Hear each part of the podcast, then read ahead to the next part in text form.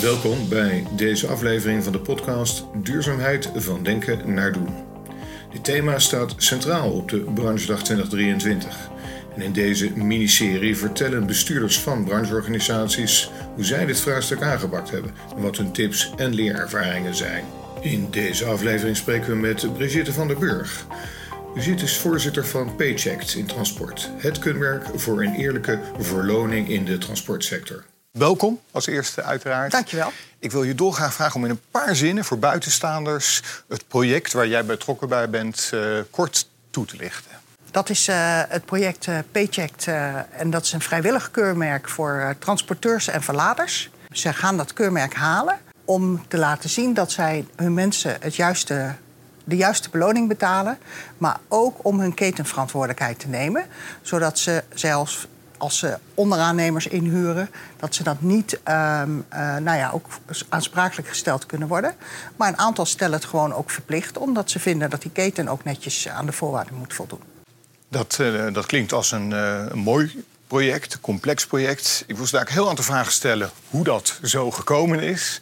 Maar daarvoor even over brancheorganisaties. We horen wel eens dat brancheorganisaties bovengemiddeld impact kunnen maken op het vlak van duurzaamheid. Is dat waar en kan je dat toelichten? Nou, het is natuurlijk wel zo dat brancheorganisaties verenigen vaak uh, ondernemers. Kunnen ook andere groepen zijn. Maar, uh, en ondernemers zijn wel mensen die, uh, ja, die doen dingen. Ehm, en die hebben natuurlijk werknemers in dienst die, waar ze ook impact mee kunnen maken. En in dit geval over het keurmerk Paycheck gaat het natuurlijk veel meer over het impact van hoe ga je met je mensen op. Um, en hoe zorg je dat je mensen uh, duurzaam inzetbaar blijven? Dat mensen zich ontwikkelen. Dat ze misschien ook op tijd afscheid van je nemen. Dus dat is. Uh, ik ben het er wel mee eens dat brancheorganisaties uh, vaak prima zeg maar intermediairs zijn om ondernemers te bereiken. En nee, luisterend denk ik haast, het woord vereniging is eigenlijk een werkwoord. Ja. Heel mooi. Laten we die reis terugmaken, hoe we tot hier zijn gekomen met dat eh, project. Dat begon natuurlijk ergens dat je dat moest gaan afbakenen. Hè? Dat noemen we scopen. Maar dat is niet makkelijk met verschillende belangen, uiteenlopende belangen. Iets vertellen hoe dat gelukt is, dat scopen? Nou, dat is eigenlijk ook door de, uh, zeg maar de initiatiefnemers uh, gedaan. Hè? Dat zijn TLN, Transport en Logistiek Nederland. En Evo Venedex, die zijn meer van de verladers. Die hebben de handen ineengeslagen en gezegd: wij willen zo'n keurmerk. Want wij denken dat het belangrijk is als sector om te laten zien uh, dat we het goed willen doen. En we willen ook af van uh, incidenten in de sector, et cetera. Maar we willen ook dat onze mensen niet geconfronteerd worden of onze bedrijven met enorme boetes uh, achteraf, omdat ze bepaalde zaken niet hebben geweten. Ja, dus het is een duurzaamheidsproject wat heel erg vanuit een interne motivatie van de sector kwam. Ja. Waren er ook nog andere factoren, misschien externe factoren, die het momentum creëerden daarvoor? Nou ja, er was natuurlijk een wet uh, aanpak schijnconstructies. En uh, men was, had natuurlijk, zag daar wel een risico in voor de bedrijven die aangesloten waren bij deze twee brancheorganisaties. Dat men hoge boetes zou kunnen krijgen als men niet voldeed. Dus wat doet een brancheorganisatie dan? Die gaat kijken hoe ze hun kunnen helpen om dat te voorkomen. Dus dat ze uh, compliant zijn in feite met de wetgeving. En vandaar de aanpak schijnconstructies. Maar zoals in Nederland wel vaker, de handhaving is niet heel erg uh, top of mind. En was dat dan ook niet voor veel mensen die aan moesten haken een soort argument om te zeggen: ik voel geen noodzaak daarvoor? Die horen we ook. Um, wat ze eerst hebben gedaan, ik ben sinds uh, twee jaar, ruim twee jaar voorzitter uh, van, van het keurmerk. Daarvoor is iemand anders vijf jaar voorzitter geweest. En wat ze eerst hebben gedaan is natuurlijk de normensets, uh, de certificering, het register in orde maken. Zorgen dat er externe controlerende instanties waren, inspecteurs. Dat moest eerst allemaal op orde, want je moet eerst het fundament goed hebben. Dus we begonnen, denk ik, uh, toen ik begon met 200, 300 keurmerkhouders. En inmiddels hebben we een enorme vlucht gemaakt naar circa 900. En dat is een mooie ontwikkeling. Dat betekent dat er uh, transporteurs, maar ook verladers zijn die hun verantwoordelijkheid willen nemen en willen laten zien aan hun opdrachtgevers, maar ook aan hun chauffeurs. Kijk, wij laten zien aan jullie dat we het gewoon uh, doen zoals het hoort.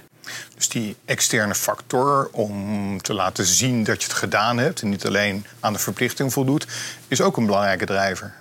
Ja, dat klopt. En uh, nou ja, een van onze ambassadeurs die, uh, die heeft ook wel gezegd van... joh, um, chauffeursland, dat praat heel erg veel met elkaar. Dus binnen no time is bekend of jij iemand bent die netjes ga, omgaat met zijn chauffeurs... en ze normaal behandelt, hè, want ik vind dat normaal.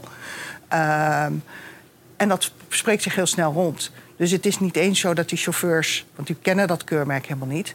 Uh, vaak. Maar het is wel uh, een manier om te laten zien van ik doe het gewoon netjes. En daarvoor heb je dus ook mensen nodig die, die dat voortouw pakken. Ja.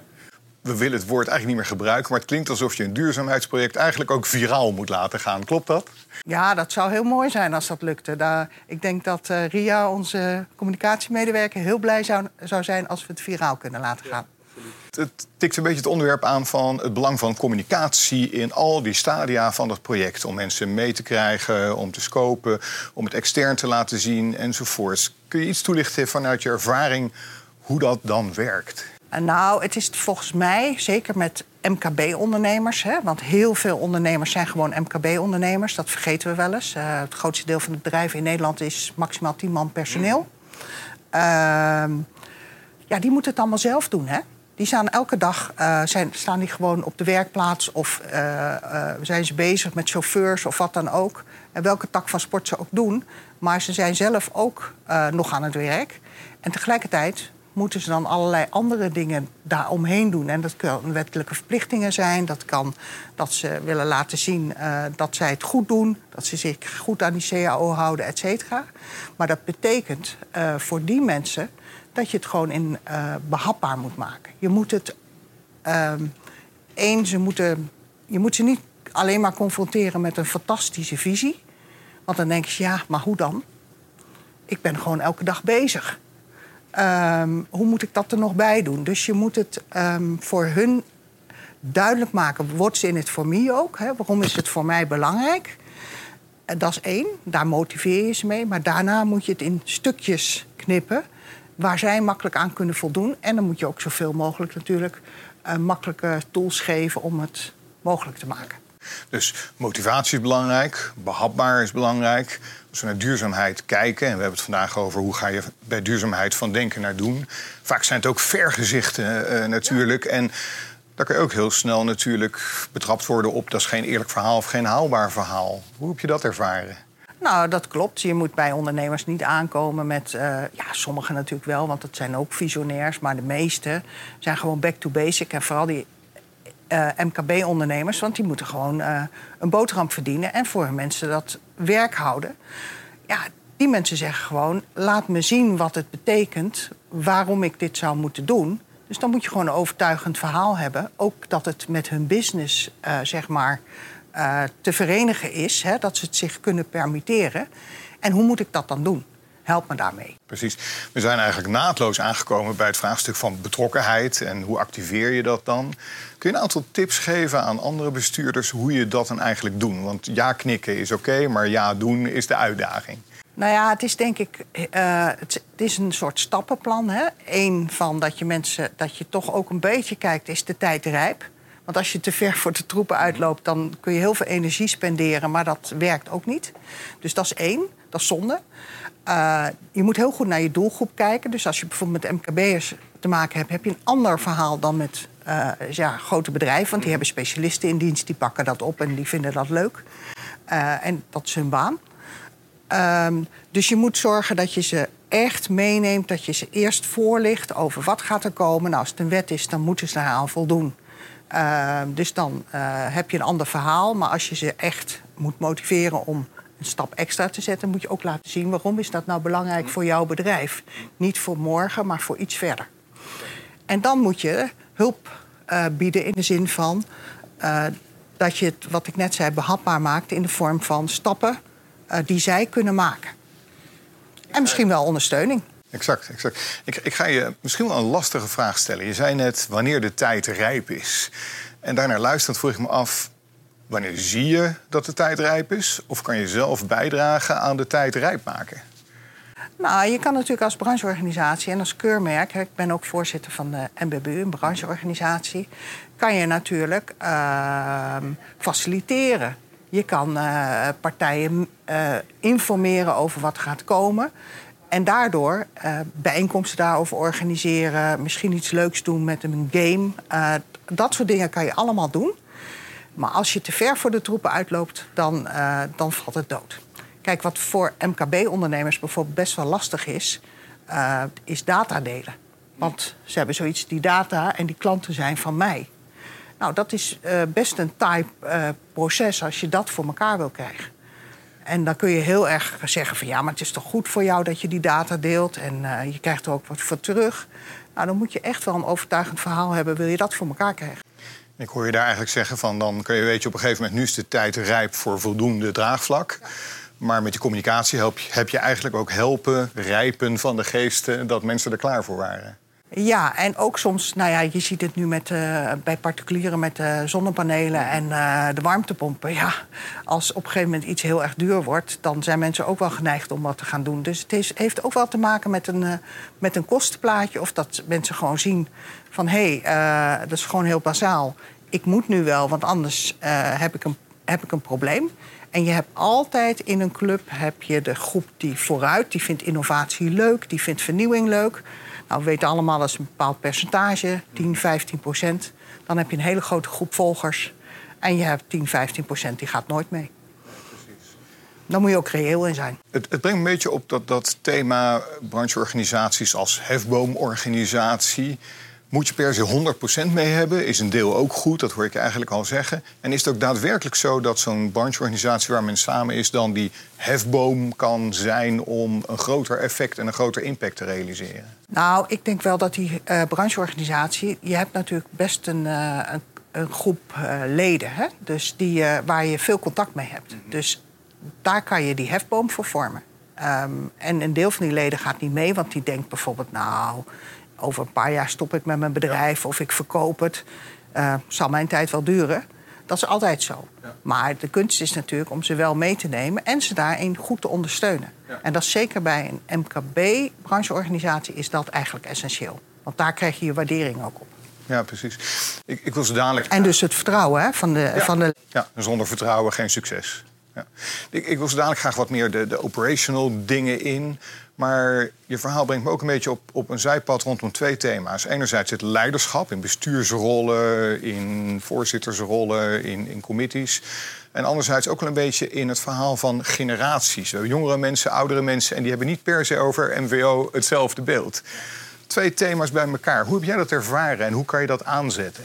Nou, bij die generaties, dat, uh, in mijn uh, beleving is er toch wel een duidelijk verschil in, in generaties hoe mensen denken. Um, en natuurlijk moet dat bedrijf gewoon floreren, maar het is wel een verschil of je, op, of je van eigenlijk bijna al opgegroeid bent met het feit dat je toch wat zuiniger moet zijn op, ja. op de omgeving om ons heen. En dat zie je ook wel. Um, Even een voorbeeld van de MBBU, zeg maar, als brancheorganisatie. Wij hadden op een gegeven moment bij het 25 jaar bestaan onderzoek gedaan onder en door millennials. Hoe kijken zij nou tegen de arbeidsmarkt aan? En zij kijken daar op een hele andere manier van aan. Voor hun is het vanzelfsprekend dat ze zeg maar, wisselen van, um, van uh, ja, status uh, in hun loopbaan. Dus de ene keer zijn ze werknemer, de volgende keer zijn ze flexwerker... en de derde keer zijn ze zelfstandig ondernemer. En dat gaat heen en weer. En wat voor commentaar hadden zij nou? Uh, ze zeiden, we krijgen een prachtige basisopleiding... tot onze 18e of onze 26e. Maar dat is allemaal prima geregeld in Nederland. Maar daarna verwachten jullie van ons dat we zeg maar, gaan, uh, ja, ons gaan omscholen. Want ons beroep wordt overbodig of wat dan ook.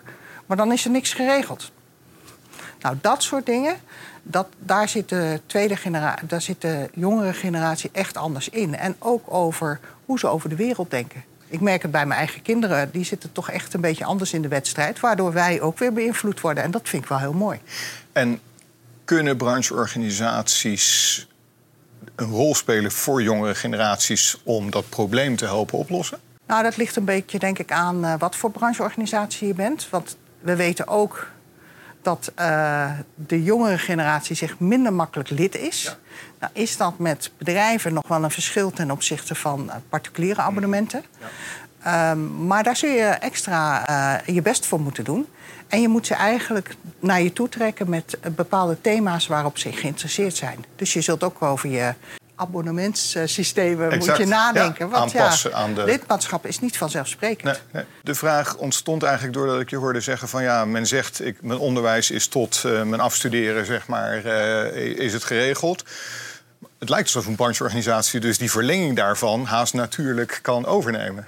Ja en nee. Je kan natuurlijk heel veel doen aan eh, eh, zeg maar kennisoverdracht en opleidingen en trainingen. En, ehm, maar als je echt van een beroep moet veranderen, nou, waar, we, waar je dan eh, bijvoorbeeld voor pleit, en dat doe ik ook al een tijdje. Kijk, wij hebben in Nederland een heel erg mooi systeem. Dat heet BBL. Dat is zeg maar dat je vier dagen werkt en één dag leert. En dat heb, MBO heeft dat. En daar zijn 70% van de eh, zeg maar mensen mee eh, vertrouwd. Nou, voer dat alsjeblieft ook voor volwassenen in. Het mooie daarvan is ehm, dat als dat gebeurt in je loopbaan... en je moet of je ICT-vaardigheden zwaar bijspijkeren een half jaar lang... of je moet echt helemaal omscholen naar een ander beroep, andere, op, andere tak van sport... Nou, misschien heb je dan twee jaar nodig. Maar als je vier dagen werkt en één dag naar school gaat... dat is voor de werkgever te doen, de nieuwe of de oude... En is voor de werknemer te doen, want er komt toch nog vier dagen inkomen binnen. En dan kan je die ene dag misschien uit een potje aanvullen. Dat is een heel ander verhaal dan als je alles moet financieren. Dat gaan we niet doen. Als ik je naar dit verhaal luister, dan beschrijf je eigenlijk vanuit een hele andere optiek dan bijvoorbeeld CO2 het begrip duurzaamheid. Namelijk duurzaamheid van inzetbaar blijven. Ja, maar dat is denk ik heel belangrijk. Want wat we wel eens vergeten is dat eh, we kunnen prachtige visies hebben. Hadden het straks even over visies en eh, over... eh, we moeten naar een energie-neutrale samenleving, eh, huizen, et cetera. We moeten beter met de natuur omgaan. Maar het zijn de mensen die het doen. Het is natuurlijk heel belangrijk dat we die innovaties hebben. Maar uiteindelijk moet je wel zorgen dat mensen mee kunnen. En dat is vaak bij heel veel technische projecten... waar niet aan de mensen wordt gedacht, gaat het daar mis. En dat is de kunst. Perfect bruggetje naar wat we genoemd hebben, eh, de, de deliverables. Hoe krijg je het nou operationeel voor elkaar? Hoe krijg je nou voor elkaar, zoals je zegt, dat mensen het kunnen doen? Bij zo'n brancheorganisatie heb je mm, vertegenwoordigers van bedrijven in de zaal zitten. Die knikken allemaal ja. Uiteindelijk moet het verhaal intern ook weer opnieuw verkopen. Hoe help je ze daarbij geholpen?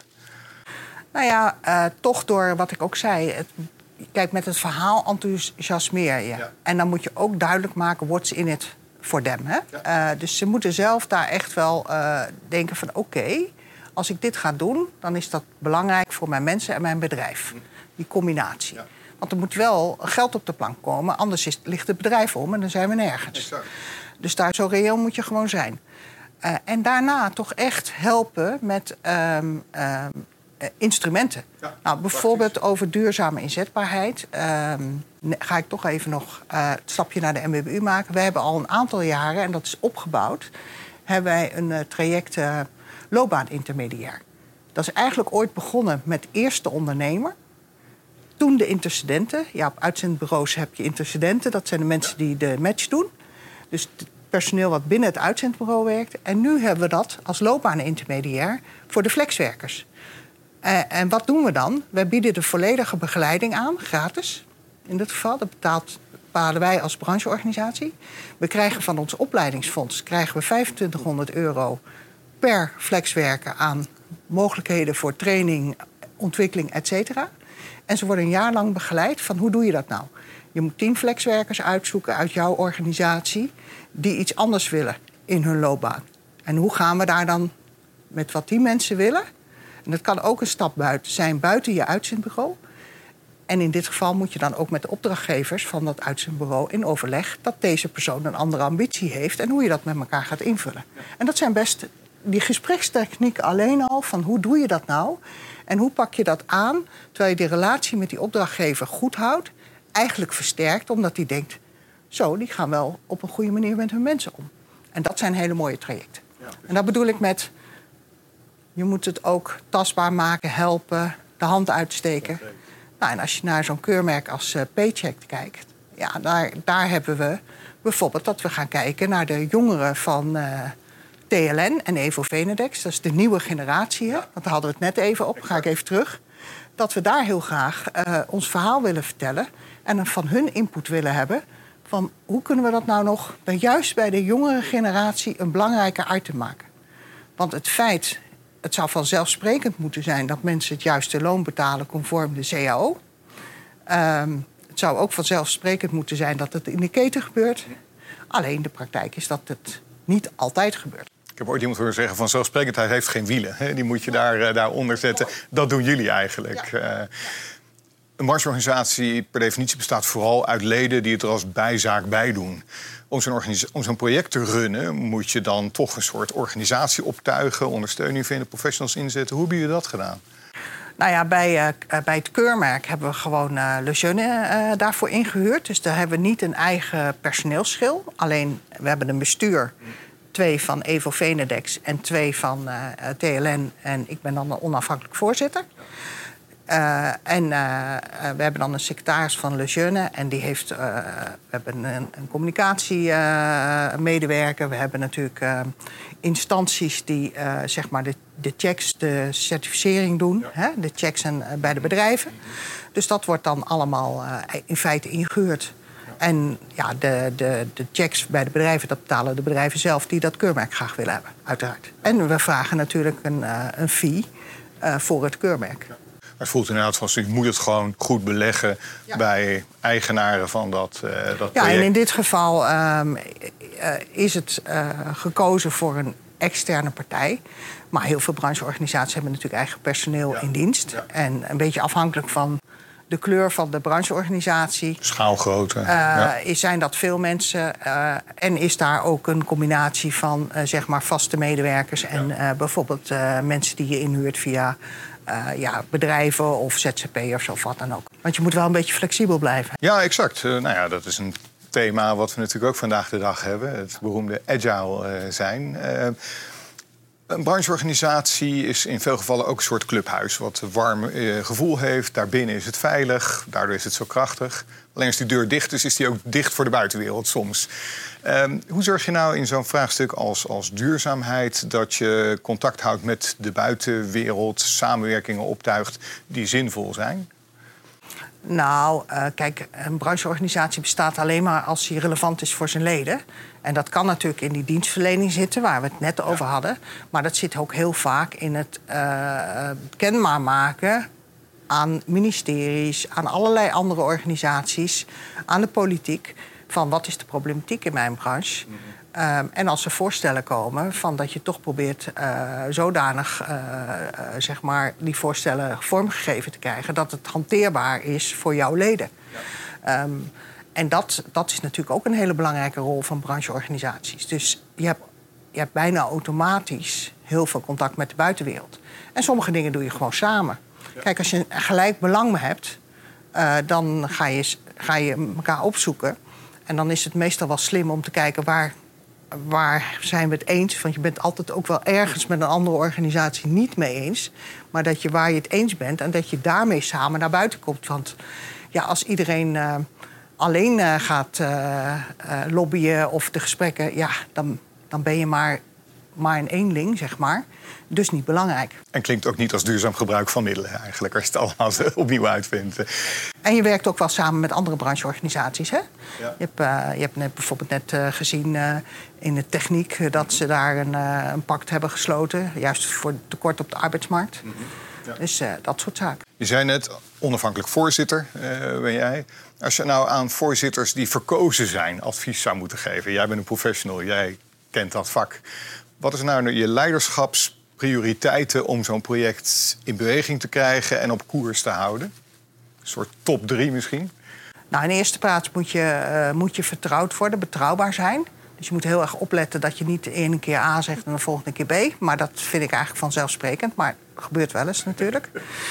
Um, ik denk dat je er moet zijn voor je leden. Uh, dus dat de leden het idee hebben dat je dichtbij bent. En de andere is gewoon, wat ik de hele tijd al zeg... je moet het... één, het moet, zij moet, voor hun moet duidelijk zijn als je iets wil... moet je dus inleven in je leden. Waarom zouden die meedoen? Ja. What's in het voor them? En tegelijkertijd maak het dan ook behapbaar in stappen. Ik zou nog uren met je door willen praten, want er zit nog zoveel verhaal achter, maar daar hebben we nu de tijd niet voor. Ik wil afronden met één vraag. En dat is de lastigste van alle vragen. Want je hebt heel veel gezegd, heel veel woorden gebruikt, allemaal betekenisvol. Als je het terug zou moeten brengen tot één woord, waar je zegt van nou, dat is het sleutelwoord als je praat over duurzaamheid van denken naar doen in een brancheorganisatie. Wat zou dat woord zijn wat jij dan kiest? Concretiseren. Dus ja. En waarom? Nou, omdat het er uiteindelijk om gaat dat mensen het voor zich zien hoe dat pad gaat. Dus je moet, natuurlijk moet je ze eerst enthousiasmeren en motiveren. Maar als je dat allemaal doet en het valt dood, uiteindelijk gaat het om dat mensen zien: oké, dus we gaan concreet daar naartoe. Daarvoor heb ik dat en dat nodig. En uh, ik word daar en daarmee geholpen, waardoor het behapbare stukken worden. En daarom heb ik het woord concretiseren gekozen. Ik denk dat dat een inspiratie is voor iedereen die dit uh, ziet en hoort. Uh, we ziet super veel dank. En ik hoop nog een keer gelegenheid uh, te hebben om hier verder over te praten. Want er is nog heel veel informatie over te delen. Dus tot een volgende keer. Dankjewel. Dankjewel.